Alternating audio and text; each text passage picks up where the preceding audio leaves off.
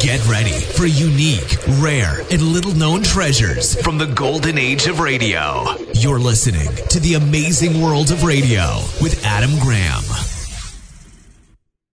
Welcome to the amazing world of radio. From Boise, Idaho, this is your host, Adam Graham. If you have a comment, email it to me, box13 at greatdetectives.net. Today's program is brought to you by our Patreon supporters at patreon.greatdetectives.net as they voted for and we're doing a summer of Angela Lansbury. Well, this week's program isn't the program that I thought I was going to be doing.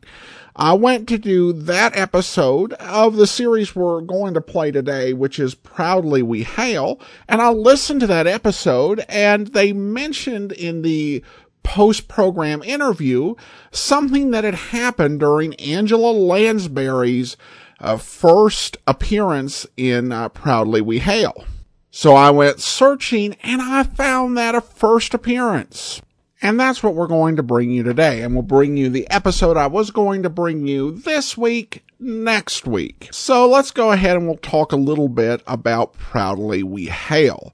Uh, in uh, 1941, there was a series called Proudly We Hailed that was released by CBS in the summer of 1941 and uh, it was uh, had different hosts, different uh, participants to really kind of uh, build up the defense effort prior to the U.S. entering World War II.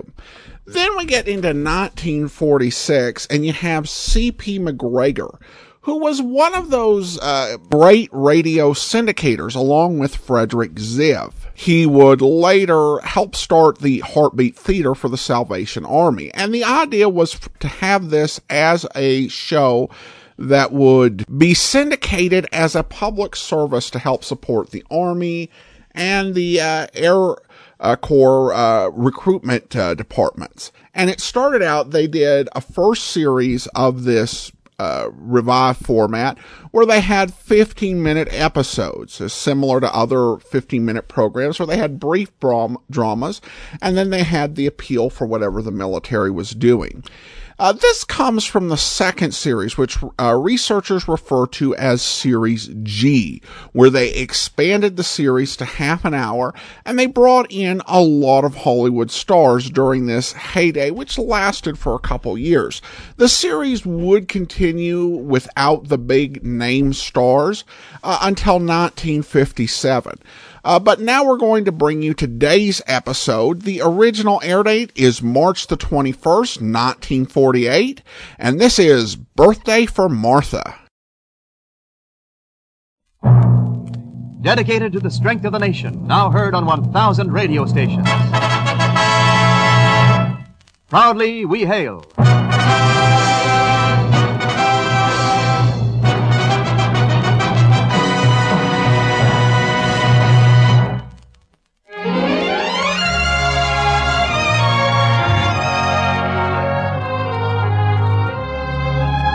Proudly We Hail, starring Angela Lansbury in Birthday for Martha, a United States Army and United States Air Force presentation. Now, here is your host, the well known Hollywood showman, C.P. MacGregor. Thank you, thank you. Greetings from Hollywood, ladies and gentlemen. And once again, a cordial welcome to Proudly We Hail, where each week you hear a star of your choice in a story we know you'll enjoy.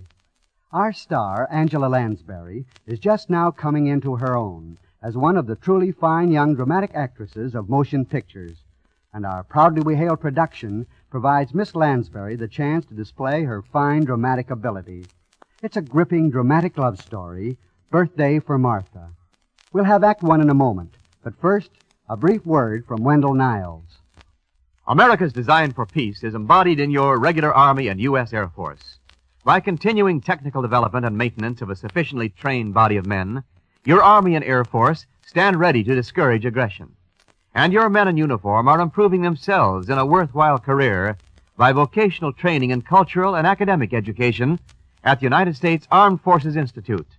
they are contributing to their own and their country's well-being. And now, back at the microphone, our producer. And now, Act One of Birthday for Martha, starring Angela Lansbury as Martha Winters.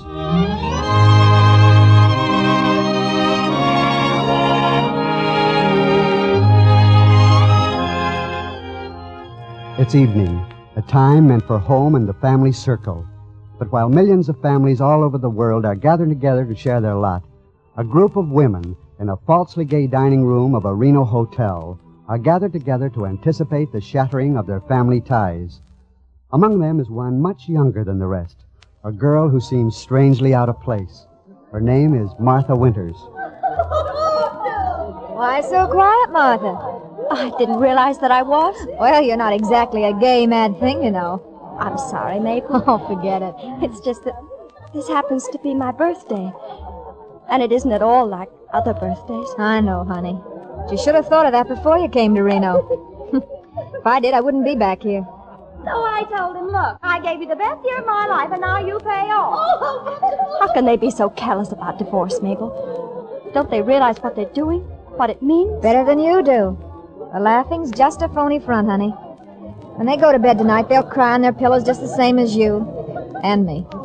And still they go through with it? Sure, for the same reasons we will. They're either too proud or too stubborn or their husbands are. To admit that the faults aren't all on one side. I'm not too proud. Hmm? Or too stubborn either. I'm going up to my room to call Jim and ask him to come and take me back.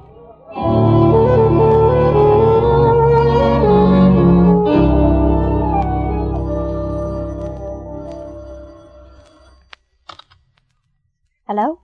Mrs. Winters, Yes? Los Angeles ready. Go ahead, please. Thank you. Hello? I- I'd like to speak with Mr. Winters, please. This is Mrs. Winters. Oh, hello, Mrs. Winters. This is Kate. How are you, Kate? Fine, thanks. Uh, Mr. Winters isn't in. Oh. Well, please ask him to call me as soon as he returns. I, I don't care how late he is. I- I'll be waiting for his call. Well, I don't expect him back tonight, Mrs. Winters. What? Your friend, Mr. Ross, stopped by for him about four o'clock. And when they left, he said he definitely wouldn't be back this evening. Oh. Oh, I see. Is there any message, Mrs. Winters? No. No message. Thank you. I- I'll write him a letter.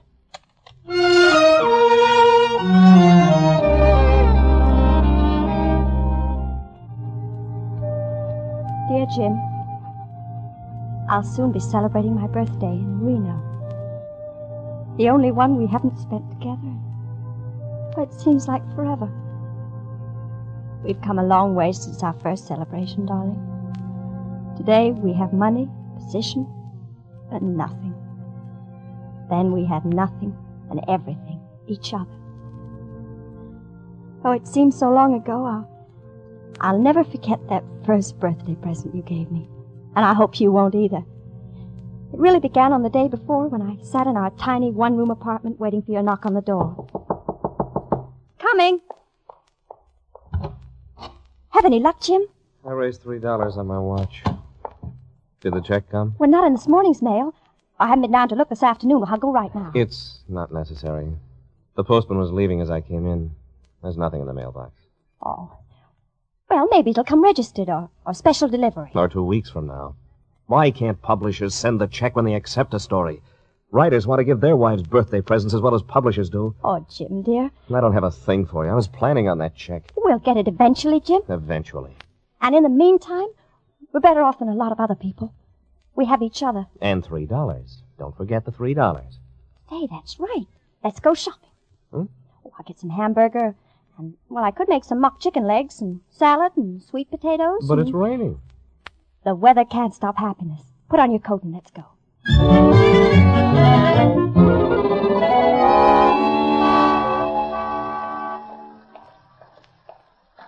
think we have everything now, don't we, Jim? I don't know how you got what you did with three dollars. Two dollars and sixty-three cents to be exact. and now if we can get a couple of candles for a quarter or so. Oh, Jim. Hmm. Gosh, I love you. Well, you couldn't you waited until we got home or out of the rain? Nope. When I feel like kissing my wife, I kiss her. Shine, mister? Hmm? Who said that? Me, mister, down here. Let me shine your shoes, huh? Oh, sorry, son, but I I can't. Please, mister. I gotta raise some money for my mom's birthday. How old are you? I'll be nine. Nine? Well, I'm little for my age. When will you be nine? In a couple of years. That's just what I thought. You're much too young to be out in this kind of weather. What's your name? Joe Wilkins. How about that shine, mister? Well, If we give you a quarter, will you go home, Joe? No, lady, I can't. I promised Mom we'd have a real birthday dinner this year. With meat and everything. And you can't buy anything for a quarter. If you'll let me shine your shoes, mister, that'll give me a start, and then I can... Jim, yeah. Go ahead. Do you think you could carry this bag of groceries all the way home, Joe? Huh? There's meat and sweet potatoes and, well, there's everything. You ain't kidding me, are you, lady? No, Joe, I'm not kidding you. It's my birthday, too, see? And I'd like your mother to have her birthday dinner. Gee. Gee, I don't know what to say. Except thanks and happy birthday. Tell your mother happy birthday, Joe. Gee, And here's your quarter. Maybe you can buy a couple of candles. you people must be awful rich. We are now. Aren't we, Jim? Yeah. Jim. Hmm. As I said before, when I feel like kissing my wife, I kiss her.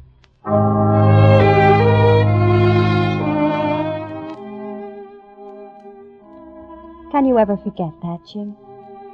We bought a can of soup with our remaining 12 cents and returned home to find that the letter containing our check had been slipped under the door with a note from Mr. Oliver saying it had been put in his mailbox by mistake. We were suddenly rich. $250. and we were so impressed that we sat there talking about all the things we were going to buy until the banks had closed and we couldn't cash the check. So we still had the canned soup for my birthday party. Right after that, things began to break for us. Your stories sold regularly, and I was launched on my career as a studio designer. Because we felt that we owed a large portion of our good luck to little Joe Wilkins and his mother, we hired a detective to locate them for us. And my next birthday, we called on them. Hello? Hello, Joe. Hello, Joe. You remember us? I don't think I. Hey, Mom! It's the guy and lady who gave me those groceries last year. Well, ask them to come in. Yeah, come in. I didn't recognize you. You're so dolled up. I'm Mrs. Wilkins. All year long, I've been praying for a chance to thank you for what you done for Joe and me last year. We didn't know your name, so It's Winters, Mrs. Wilkins. I still don't know how to thank you. Oh, don't try. I'm sure it did us more good than it did you. It couldn't have. We think it did. That's why we brought these things. All those things for us? And there's a cake with candles in the car. Gee, Were you ever able to get that couple of candles last year, Joe, with your quarter? no. That is, I didn't try exactly. I used the quarter to buy Mom a present. Those earrings she's wearing now. Aren't they pretty? I think they're beautiful, Joe. Just perfectly beautiful. You aren't mad because I didn't buy candles, are you? Oh, of course they're not, Joe. Joe's a good boy. He certainly is, Mrs. Wilkins. If I ever have a son, I, I'd like him to be just like Joe. Mm, Thank you, Mr. Winters. That's the nicest birthday present any mother could ask for. I think so too, Mrs. Wilkins. Come on, Jim. Let's go home. We have to put out decorations for the party.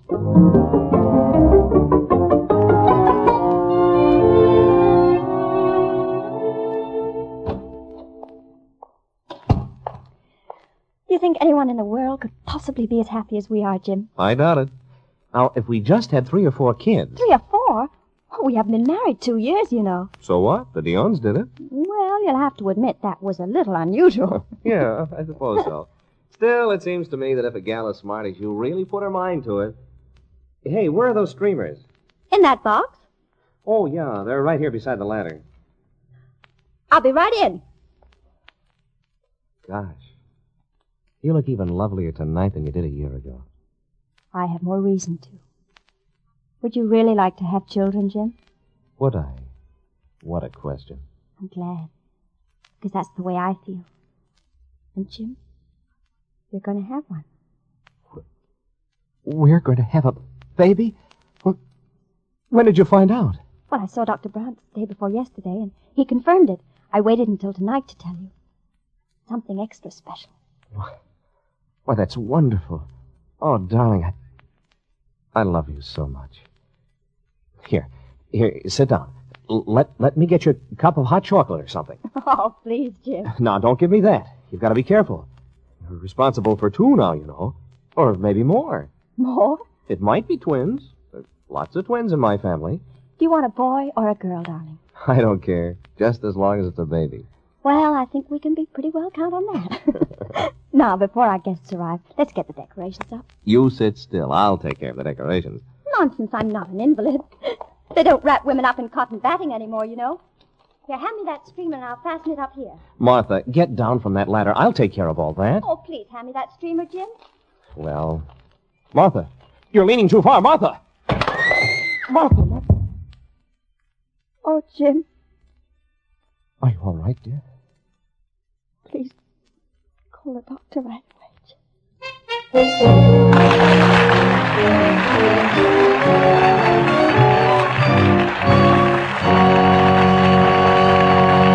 We pause briefly from our story, Birthday for Martha, starring Angela Lansbury, to bring you an important message. A modern career in a modern world. That's what young men want today, and that's what they have in the U.S. Air Force. You high school graduates can get in on the ground floor of a career in aviation. Yes, you can pick your Air Force specialty and receive a well-rounded training in that specialty. You'll become an expert in your field. Let's suppose you want to become a radar technician. At your Air Force recruiting station, you write down your request for radar training. Then, if you qualify, and after you are accepted for the Air Force school that gives you that training, you enlist for three, four, or five years. After a short basic training, you go to the school for which you have been accepted. It's as simple as that, high school graduates. Put your application in today at your U.S. Army and U.S. Air Force recruiting station.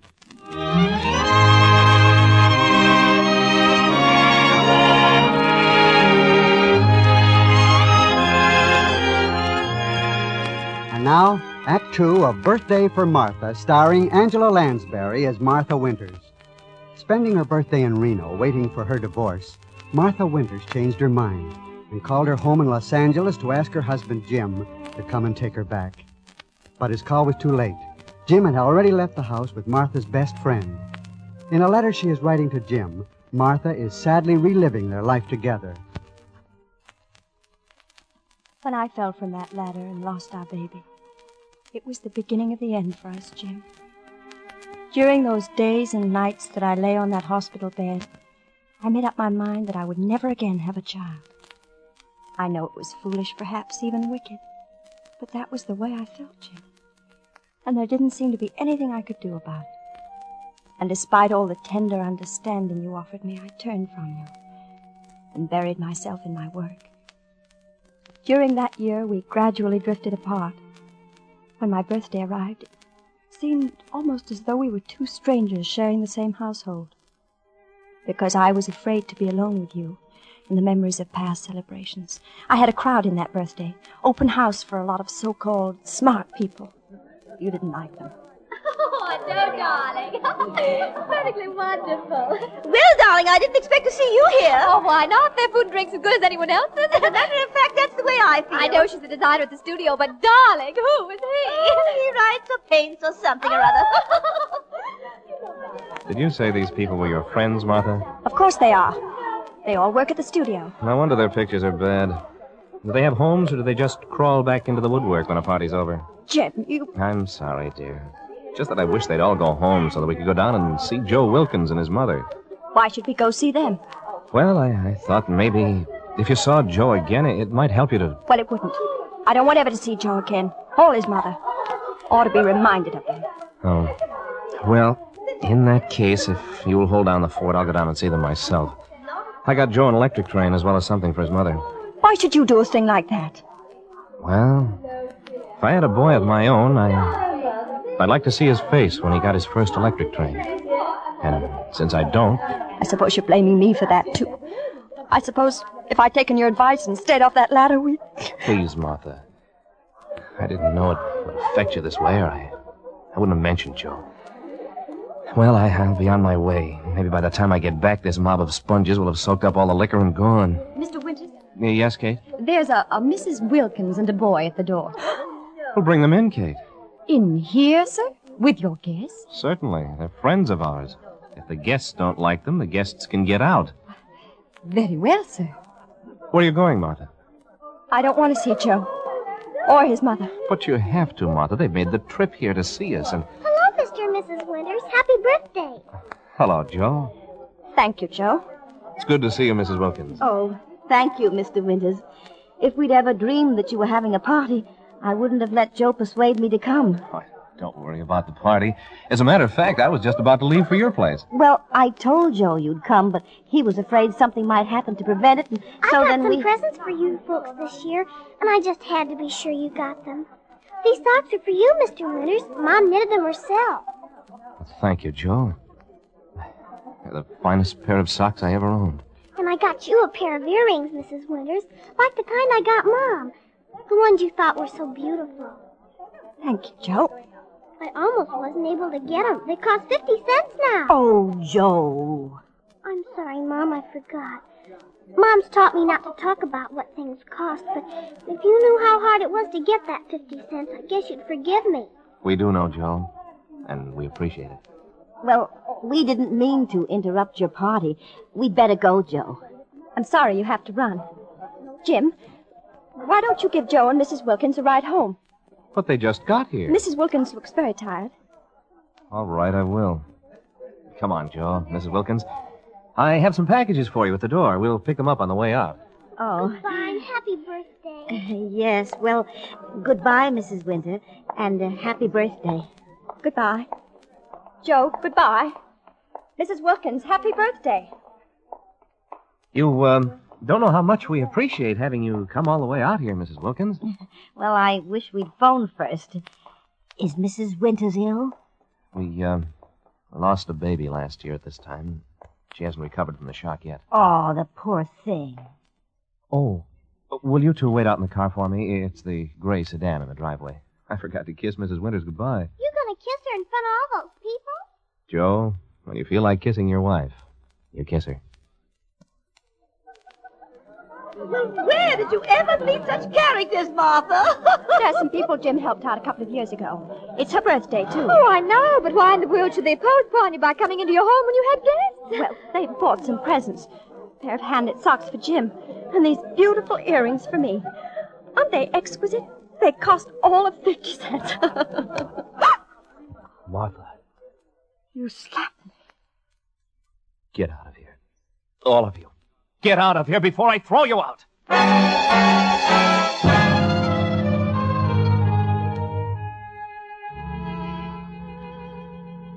When you slapped me, Jim, the world came to an end. The tense, bitter, hysterical world in which I'd been living for a year. I didn't realize what the slap had done for me, though, until later. I was outraged and humiliated when you struck me in front of all those people.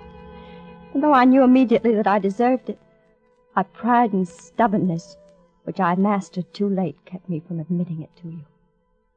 From day to day, I lived in hopes that you'd say something, give some indication that I was forgiven, but you didn't. So now, a year later, I'm in Reno, and you're somewhere with Alice Gerard, and not expected home tonight. It's only last week that I wrote Alice a long letter, telling her how wrong I'd been, how much I loved you, and how I wished that you still loved me. That's why I called you tonight, Jim, to ask you to come and take me back. I was hoping that the magic we'd known would bring me the greatest possible gift.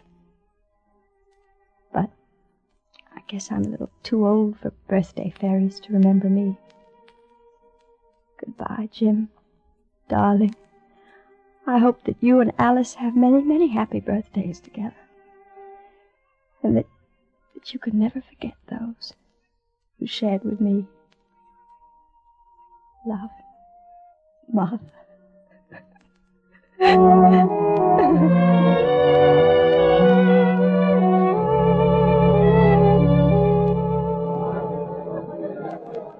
Well, I didn't expect to see you back in here, Martha. Well, It's better than sitting up in the room. Yeah. Talk to your husband, honey. No. He was out, and he isn't expected back tonight. What? He's out with my best friend. Oh, honey, where there's a man involved, a woman doesn't have any friends. Are you sure you love him? More than I ever thought possible. Oh, then why don't you get on a plane and fly back to L.A.? You can't fight some other gal with memories. But I'll give ten to one you'll take him away from her if you're on the scene. Ha! You've got the weapons to do it. I think I'll try it, maybe. Not a girl. Alice Gerard thinks that she can take Jim away from Did I hear someone mention my name? Jim. Happy birthday, Martha. Oh, thank you. How how did you get here? Flew. Oh. Where's Alice? Alice? Alice is in Los Angeles, I suppose. She showed me the letter you'd written her last week and drove me to the airport. She showed you that that letter? Yes. Did you mean it? That you wanted to call off the divorce, wanted to have a family? Oh, yes. Yes, Jim. Oh, darling. If I'd even guessed that you felt that way. That's what I've been waiting to hear, Jim. And let's get you checked out of here. There's a plane leaving for Los Angeles in less than an hour. Oh, Jim. This is the most wonderful birthday present you've ever given me. Hey, hey, Martha. Everybody in the place is looking at us. I don't care, Jim. Let 'em look.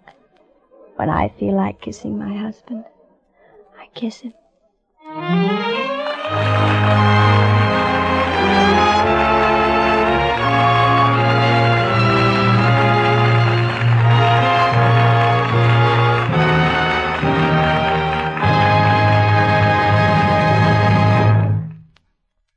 The curtain falls in the final act of Birthday for Martha. Our star, Angela Lansbury, will return for a curtain call after this timely message from Wendell Niles. Veterans, here's another great opportunity in the Army for you. You have your choice of eight famous Army outfits, all now stationed in the United States. If you have served outside the United States after September 1st, 1945, you're eligible to apply. And here are the units for which you can enlist directly. The 2nd, 4th, 5th, and 9th Infantry Divisions, 2nd and 3rd Armored, 2nd Engineer Special Brigade, and 82nd Airborne. And here's something special for you men who have served in the 3rd Infantry Division. You can now enlist directly for the 7th Infantry Regimental Combat Team, stationed at Fort Benning, Georgia. As long as your record is good, you'll stay with that outfit you've signed for, too. Some of you will be able to enlist in grades through sergeant, and that means even more of that high Army pay. So, veterans, take advantage of this enlistment feature especially designed for you. Get complete details right away at your nearest U.S. Army and U.S. Air Force recruiting station. Now, once again, our star, Angela Lansbury, and our producer. She's the daughter of the famous English stage star, Moyna Macgill, and a young lady who has already made an enviable mark as a dramatic actress in motion pictures. Of course, I refer to our proudly we hail star, Angela Lansbury. Angela, we thank you for a fine performance. You're most generous, CP. It was really fun. If I may say so, Angela, the new look looks very becoming on you. Well, thank you, CP. You couldn't have said anything more flattering. You see, clothes are my hobby. Oh, that's very interesting. It's true, isn't it, Angela, that the star has the option to buy the clothes she wears in a picture? Well, that's generally true, CP, but originals by Irene and the other fine dress designers can be very expensive. yes, indeed. That's one of the reasons why I like to make my own clothes. You make your own clothes? I'm the personal dressmaker for Angela Lansbury. I think that's marvelous. And on behalf of our ladies in the audience, I have a question or two. Fire away. First, do you like the new look? Personally, I do. And uh, do you like the ballerina length for dinner? I think it's most becoming. One more. Do you like the extreme Parisian silhouette? No, I don't. But I think there's much charm and grace in the modified version of the Parisian silhouette. By the way, CP, you seem to be remarkably well versed in the styles. Thanks to my charming wife. Oh? Amazing fact. She likes clothes, too. but now again, Angela, thanks for a superior performance here in our Theater of Stars. It was a real privilege, CP, to appear for such a timely sponsor. But now, before I go, what's your playbill going to be for next week? Next week, ladies and gentlemen, we take a real departure on Proudly We Hail to present as part of the nationwide celebration of Army Week a story dedicated to one of the great divisions of the Army, the 3rd Infantry Division. Our drama is called The Letter, and our star will be that sterling young actor of motion pictures, Dennis O'Keefe. That's a must, CP. Count me in. Goodbye. Goodbye, Angela Lansbury. Goodbye. Thanks for dropping over. Again, ladies and gentlemen, we invite you to join us in your Theater of Stars for our dedicatory show to the 3rd Infantry Division, starring Dennis O'Keefe. Until next week, this is C.P. MacGregor saying thanks for listening and cheerio from Hollywood. Angela Lansbury appeared through the courtesy of the Hollywood Coordinating Committee, which arranges for the appearance of all stars on this program. Story was by Bill Hampton, with the orchestra under the direction of Eddie Scrivener. Remember next week, Proudly We Hail stars Dennis O'Keefe. This program was transcribed in Hollywood for release at this hour. Wendell Niles speaking.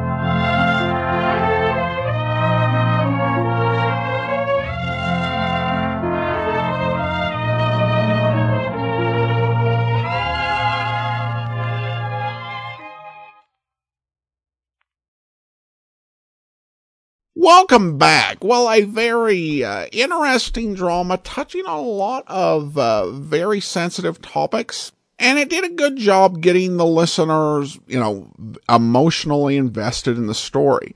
I really found the post show interview fascinating where uh, she talked about making her own uh, dresses, which was a fact that, you know, just uh, stunned me. There obviously was a point where this stopped, uh, you know, and in this recording, uh, Angela Lansbury was only 22 years old, but she actually won uh, her first Golden Globe and was nominated for her first two Oscars before her 21st birthday, which means she went to these, uh, big award shows in a dress that uh, she made for herself and had confidence to go ahead, you know, make the dress, wear the dress, and feel like uh, she was in the same class as everybody else around there. Of course, the Oscars had not quite gone as crazy as today's uh, award shows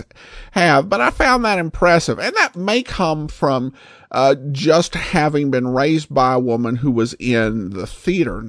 And her mother had never uh, been economically uh, poor off. Uh, she had been raised in an upper middle class home, but doubtless she had been a- around a lot of people in the theater and, you know, realize things can happen and you don't want to spend all of your money on this uh, expensive dress. All right, well, now we're going to bring you a little bit of bonus audio, and this comes from an episode of Command Performance. Command Performance was the Armed Forces Radio Services uh, program where uh, certain performances or certain things would be requested by uh, servicemen and women overseas and it was incredibly uh, popular. It certainly was during the war, but it continued even after the war, particularly with all of the troops who were in various uh, hospitals still recovering from the injuries of war.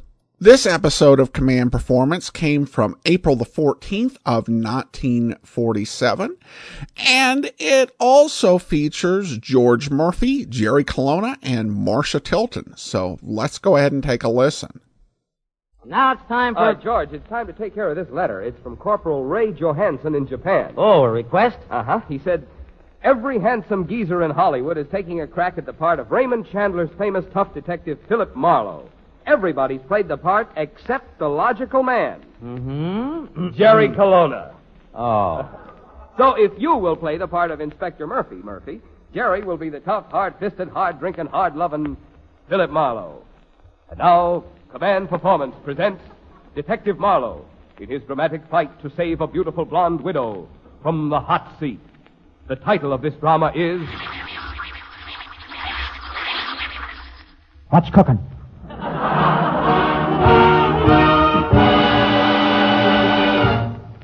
Marlowe speaking. Well, Tuesday didn't seem unusual at first. The day started the same old way. First it was dark, then the sun came up.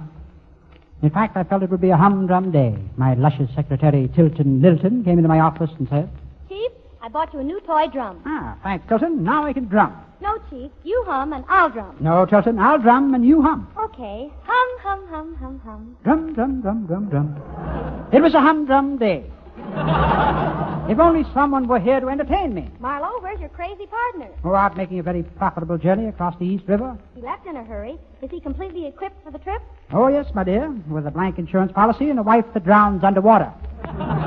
I like that boy's head. It comes to a ball point. Hello, Philip Marlowe. If you're a woman, I'm the ideal private eye. I can wink all over as you walk by. Who is this? This is Angela Lansbury.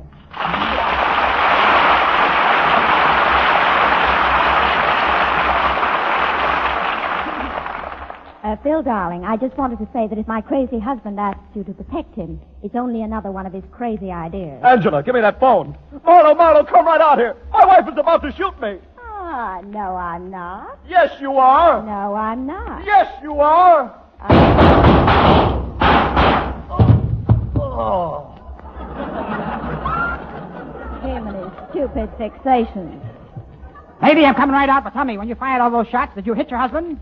I won't say. But on your way out, Yes? pick me up a Cupid doll. Hey, taxi, taxi. Driver, follow that cab. What for? Who knows? It's a tradition.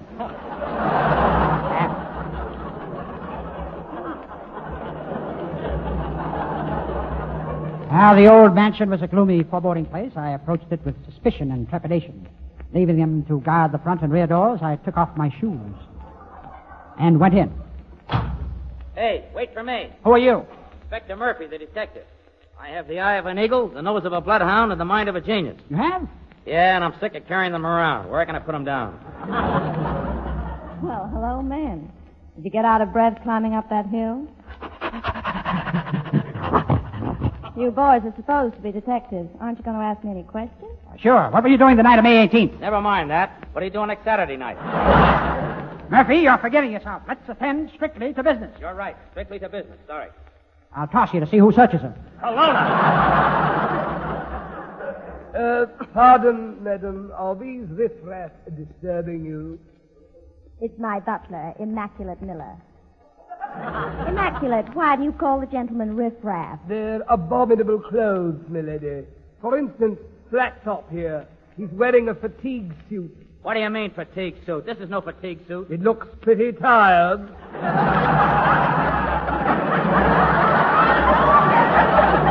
and, and you, sir. You, the crumb behind the cookie duster.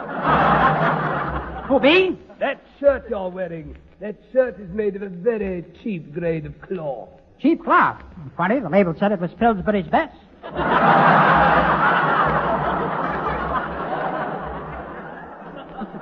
Never mind, Immaculate. Get the jerk some tea. Very well, but we're all out of sugar. As the butler retired, I, I mean, uh, as the butler retired into the depths of his pantry, I gave him two lumps. Then I noticed Inspector Murphy was looking at the body. Mm-hmm. Is this the body? Yes? Mm-hmm. Wonder who did it. Oh, stop hounding me. I confess I shot my husband. I hated him. I hated him. I hated him. Stop stalling. Obviously, a case of suicide. I shot him from behind. How could a man shoot himself from behind? Rear view mirror.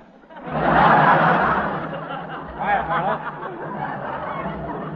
Now, Angela, your husband just signed a million dollar insurance policy, didn't he? Yes. When I came in the room, the ink was still wet. Yeah? Then what? I blotted him. Well, Colonna, I can see we never get anything out of her. Let's get out our microscopes and look for fingerprints.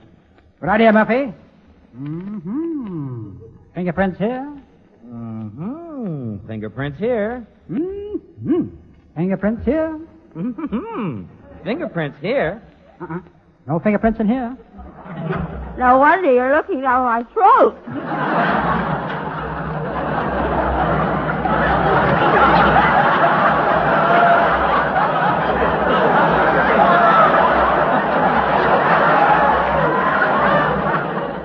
Hold it, Colonna. Maybe we're on the wrong track.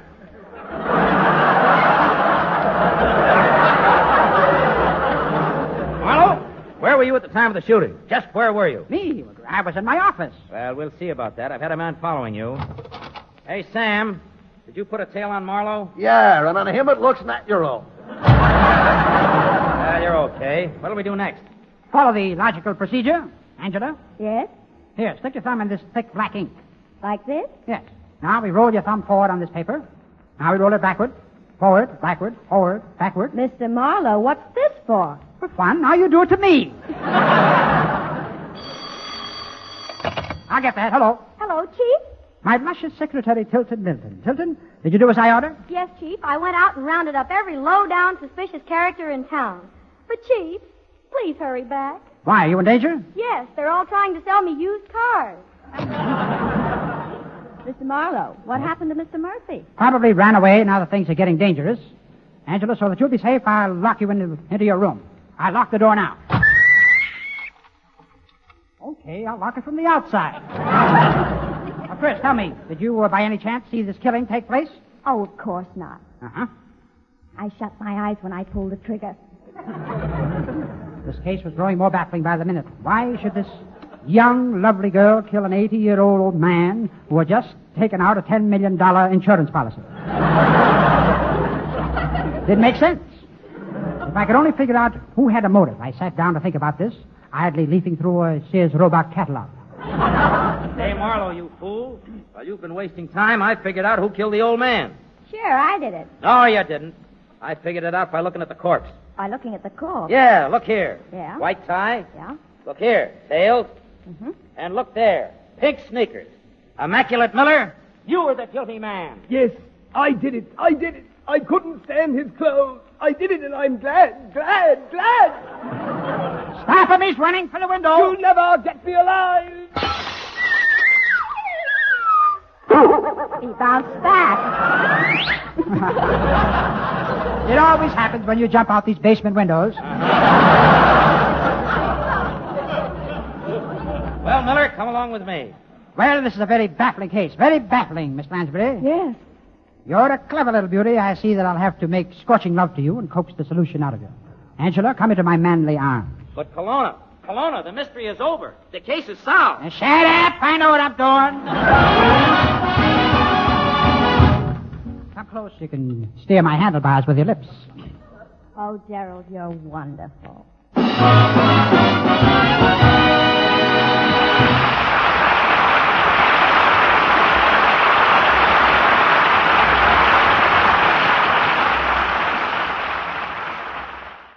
Welcome back. All right, so she could do uh, silly little bits of comedy, and uh, uh, with Jerry Colonna, that's one of the silliest comedians of the day.